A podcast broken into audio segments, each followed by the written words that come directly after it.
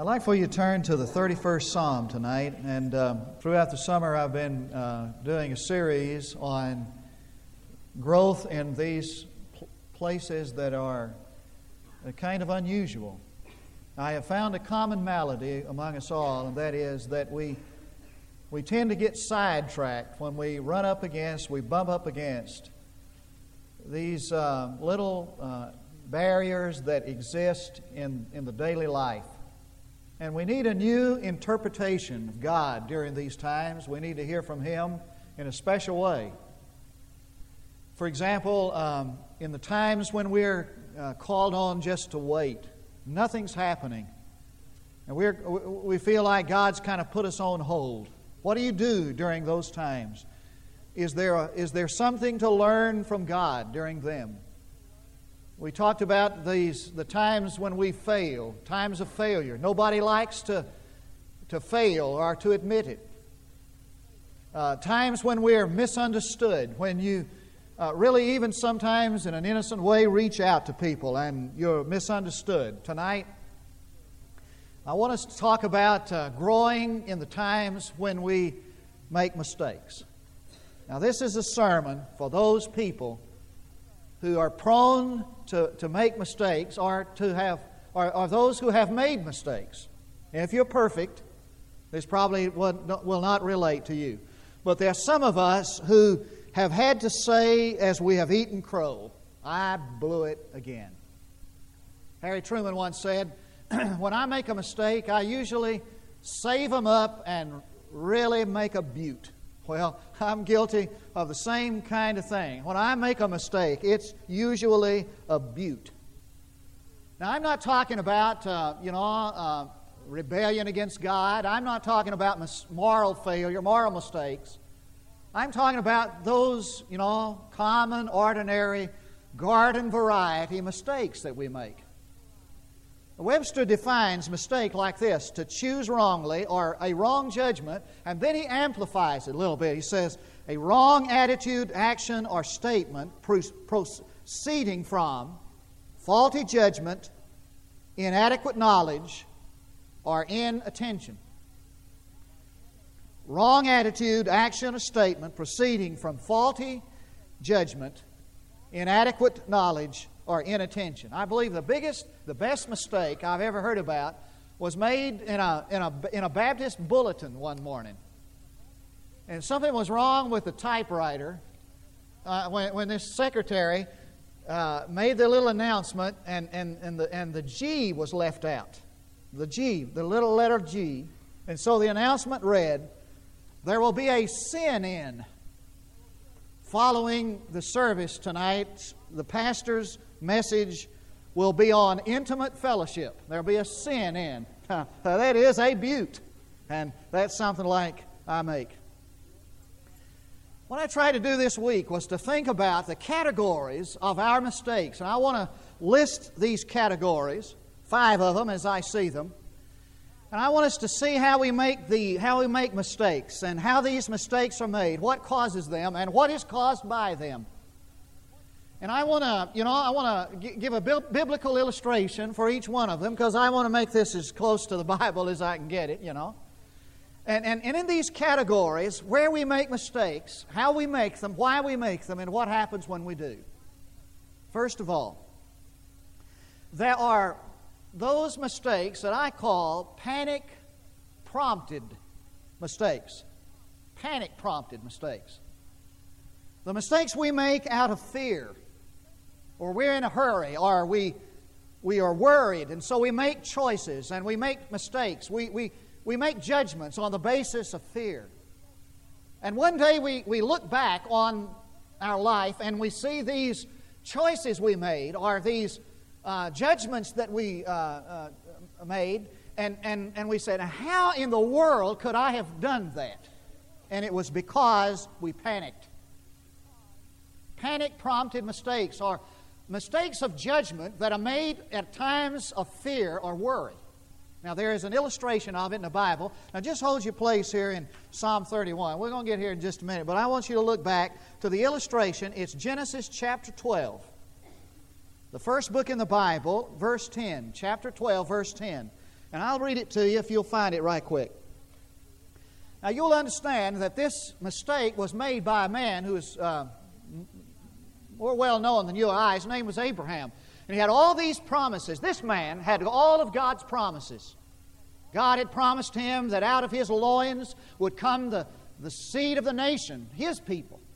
And he had promised him that he, his nation, his people, would be as plentiful as the stars in the sky and the sand in the sea. This man had God's promise.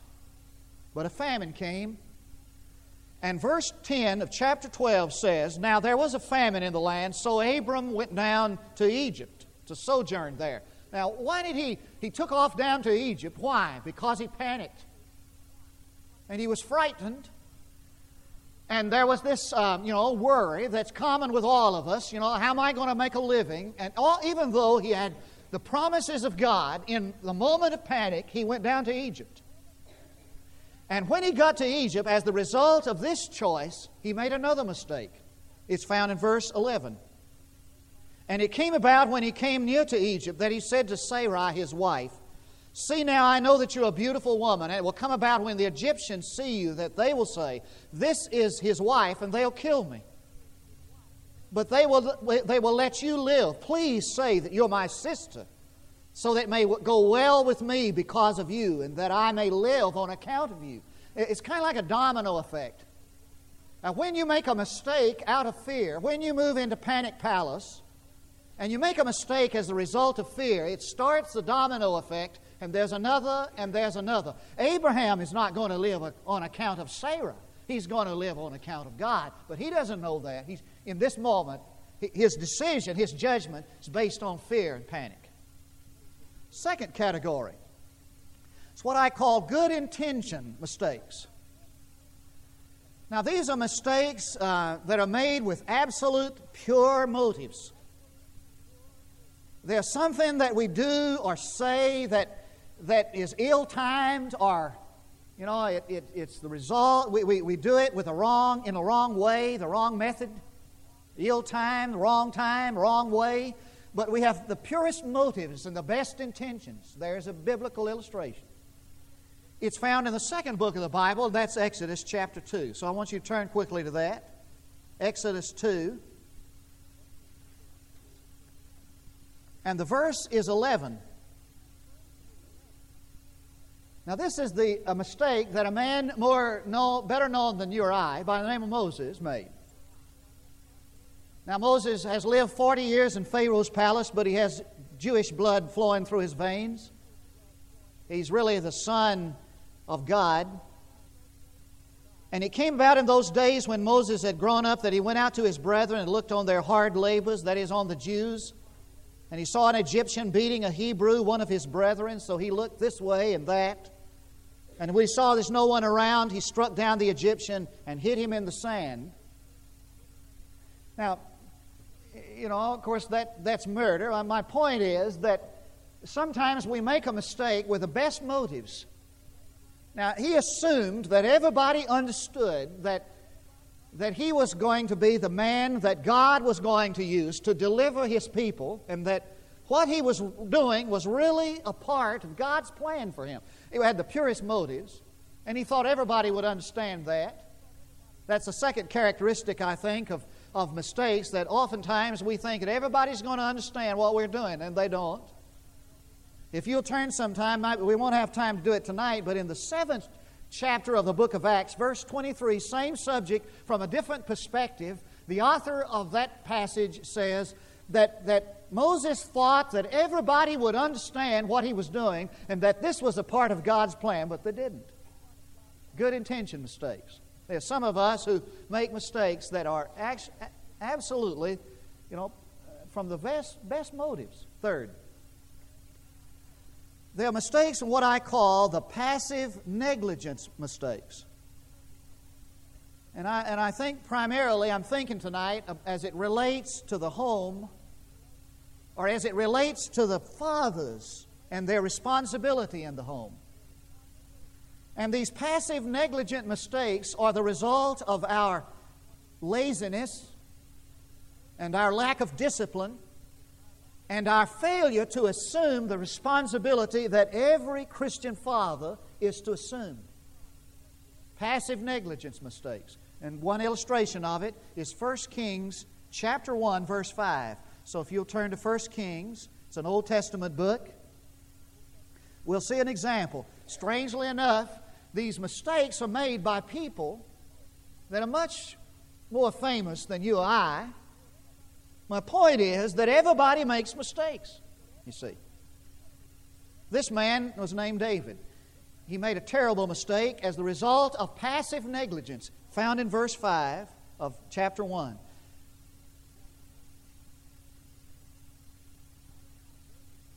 Now, Adonijah, the son of Haggith, Haggith was the 18th wife of David, exalted himself, saying, I will be king.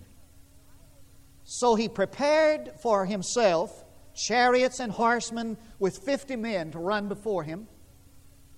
And his father, David, had never crossed him at any time by asking, Why have you done so?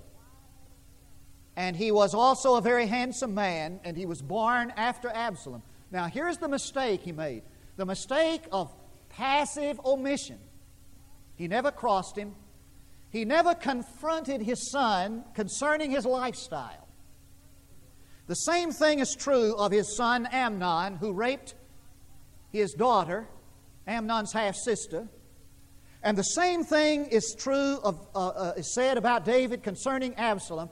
He was a kind, even though he was a tremendous warrior king, he was a passive, neglectful father.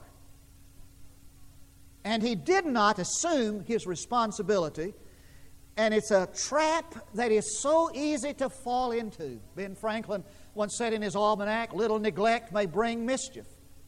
For want of a nail, the shoe is lost. For want of the shoe, the horse is lost. For want of the horse, the rider is lost. Little by little by little, we neglect, and passive negligence, terrible mistake. Fourth category is the category I call unrestrained curiosity. And what I want to, what I, what I noticed in this Old Testament illustration, it's found in 1 Samuel chapter 28, is this unrestrained curiosity as it relates to the demonic or the sensational. And you look this passage up if you wish. 1 Samuel 28, verse 8. It's the story of Saul who disguised himself and went into a medium, a woman, a, a fortune teller, to see if he could kind of get some insight into, into life and his, his uh, uh, activity as the king. For he was drawn there out of this unrestrained curiosity. We make so many mistakes for that reason. I wonder how that'll taste. Somebody was talking to me the other day. It was, it was an alcoholic. He said he'd been a sober alcoholic for 12 years. He said, I'm absolutely convinced that I was an alcoholic the first swallow I took. And I asked him, I said, What caused you? Can you tell me why you took the first drink? He said, Out of absolute curiosity, just to find out what it tasted like. I imagine there are a lot of people tonight whose whose arms are shot up with drugs simply because of curiosity. Or some people are involved in, in, in, in, in sexual activity outside of marriage simply because of a desire to find out what that's like. Unrestrained curiosity. Tremendous mistakes we make on the basis of that. Fifth category, and then we'll get to, we're going to get to Psalm 31. I spend all my, you know, I preach all my time on the introduction, but that's okay. First, the fifth, fifth category is what I call blind spots. And let me tell you, we make, there's where we make the mistakes most often because of blind spots. The example is in the book of Acts, chapter 15. It's the story of Paul and John Mark. You remember that story? John Mark was with them on this missionary journey, and he got homesick, and he left them in the middle of the journey, went back home. Made Paul furious. So when they began their second missionary journey, Barnabas said, Let's take Mark with us. He said, No, no way. An unforgiving spirit.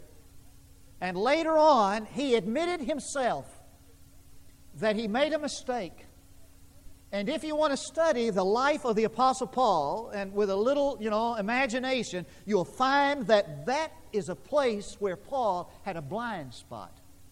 For when a person failed or made a mistake, he had very little to do with them after that. A blind spot. Now let's get a perspective from Psalm 31. Here we are. This psalm was written on a blue day in the life of, the, of, of David. Look how he begins it. In thee, O Lord, I have taken refuge. Let me never be ashamed.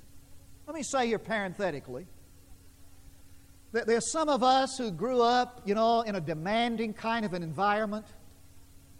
And we had so many demands laid on us, and, and, and, and, and, such a, we, we lived in an environment where we sought so desperately to please people who made demands on us.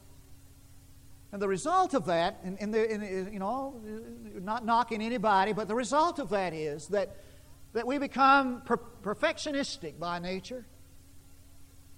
And the result of a perfectionistic nature is that when you make a mistake, you're ashamed. The result of the, the mistake of a, of a person who feels he has to be perfect to be accepted, or to be good, or to be right the emotion that results when one makes a mistake who is perfectionistic by nature is guilt.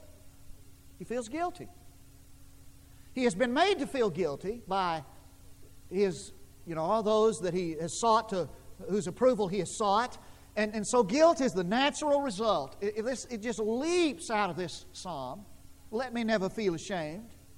Look, at, look how he deals with verses 2 and 5. Incline thine ear to me Rescue me quickly. Be thou to me a rock of strength, a stronghold to save. Into thy hand I commit my spirit. Does that sound familiar? That's the very words of Jesus from the cross just before he gave up his life. Father, into thy hands I commend my spirit. Let me say this, I want you to get this. That the only person who can give you way you will ever get comfort is to commit that to Him. Now, that is the punchline to, to, to the rest of this sermon, and, and, and, the, and, the, and it's basic and fundamental to what I want to say that everybody is prone to make mistakes, and the only way to be comforted when we do is to commit those mistakes to Him. Now, how does God view us? If you're following this this uh, outline, how does God view us? Verse 6. I hate those who trust, who, who regard vain idols, but I trust in the Lord. I will rejoice and be glad in thy loving kindness because thou hast seen my affliction, thou hast known the troubles of my soul. How does God view us? Two ways. Watch this. He views us realistically. He views us realistically. He sees us as we really are. Now, we're going to work hard at trying to cover up. I don't like for people to know that I make mistakes. Um, somebody's already reminded me of how, uh, how, how difficult it is for me to accept anything less than perfection. I, and, and I'm going to do my best to cover up my mistakes. And, and I don't know whether you have that tendency or not. Well, let me tell you something. God sees you just as you really are, doesn't help try to cover up. And He views us thoroughly. The word affliction refers to the external the, the, the, the, term troubles of my soul refers to the internal. It means that God knows you on the inside and He knows you on the outside. He knows you from head to foot. Psalm 139 says, Thou hast searched me. The word it means to dig. It's a, it's a geological term. It, it's the idea of the, these uh, guys going out on these digs and they sift through those finds and they don't go out there with a backhoe machine. They go out there with a rubber bucket and a little bitty hand shovel, and they just go an inch at a time, sifting, you know, the little hand shovel through a little fine sift, and, And the psalmist says, You dig me, you have searched me inside and out. How does God view us? He knows what we're like. And there's no reason to cover up, so that when you go to God, you have nothing to hide. You can say, All right, I am, oh, I've, I blew it. Well, how does He treat us? Verse 8 Thou hast not given me over into the hand of my enemy. Now, watch this. He doesn't reject us. Doesn't, isn't that what we fear? Isn't that why we feel like we have to be perfect? Because if we're not, somebody will reject us. Isn't that right? This is yes, this is no. Uh, isn't that right? No, aren't we afraid that if we are not, if we make a mistake, somebody will reject us? Oh, how terrible is the, is the thought of rejection. It's the hardest blow of all. And I'm convinced that at the heart of every movement, sociological movement in history, is a reaction to being rejected, the civil rights movement included. How does he, how does he treat us? When we, when we make a mistake, he doesn't reject us. Secondly, he gives us space to make mistakes. He said, Thou hast set my feet in a large place. He gives us the freedom and the latitude not to be perfect. I love it.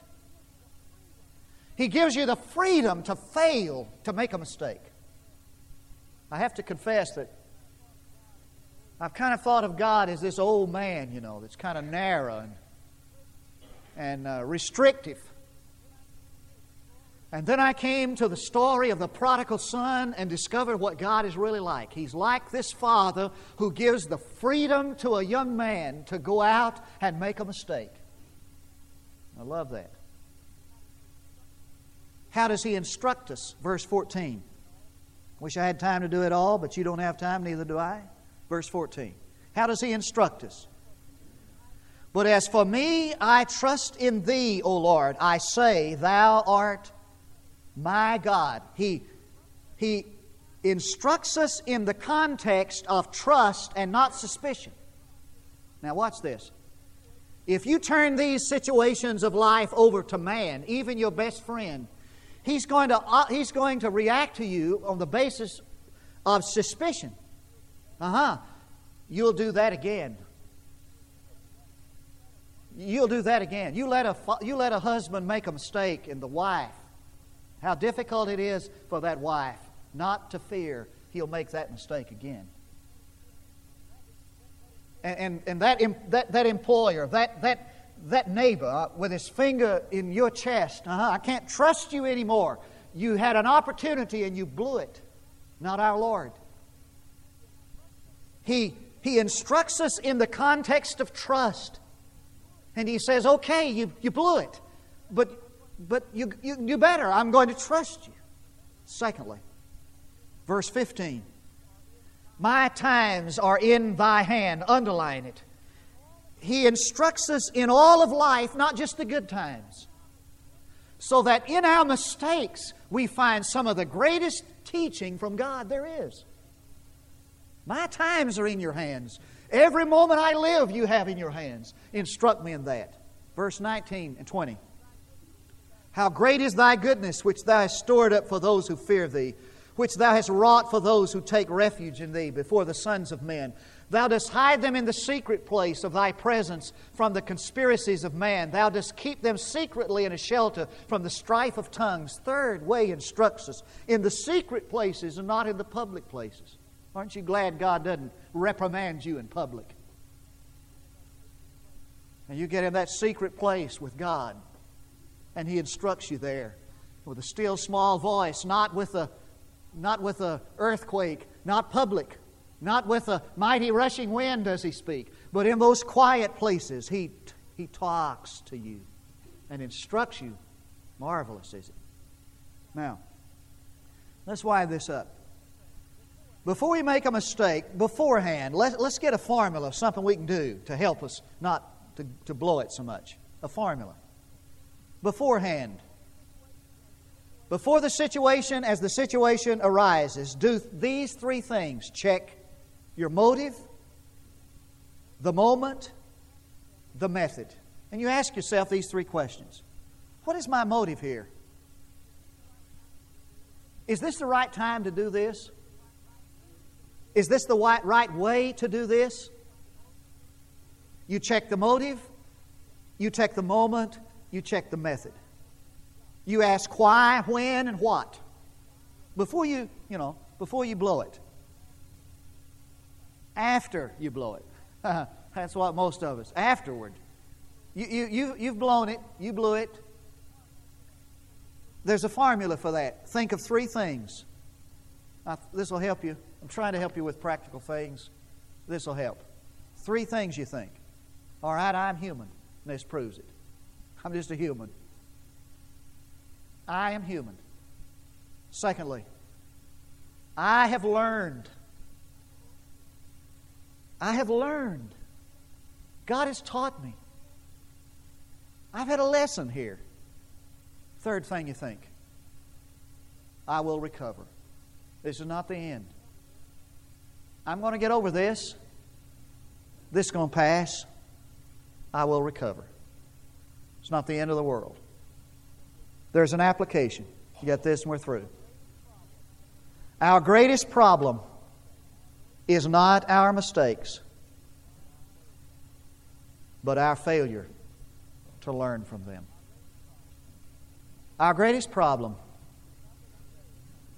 is not the mistakes we make, but our failure to learn from them.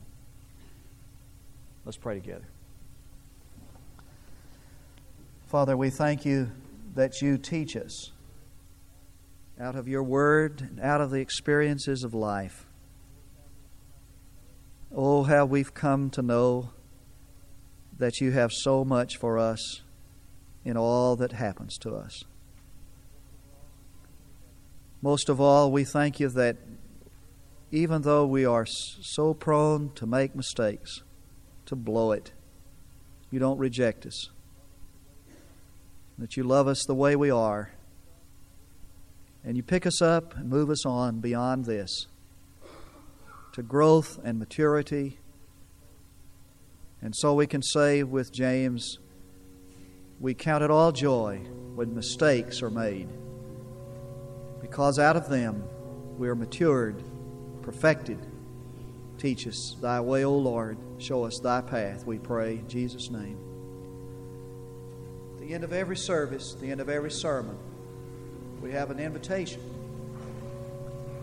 The reason the gospel message demands decision and choice an opportunity for people to respond publicly to the Lord.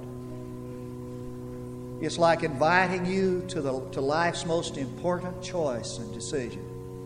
There are three invitations an invitation to receive Jesus Christ as your personal Savior, to follow Him in baptism, as we have seen tonight in a beautiful way, to make your stand and declare your faith in Jesus Christ to be your Lord and Savior. There may be some of you who've never done that, or you may be a member of a church, but you've never really trusted Jesus for your salvation. You've never rested on Him, your sin, your eternal destiny. We invite you to do that. Jesus died on the cross. He might take your sin.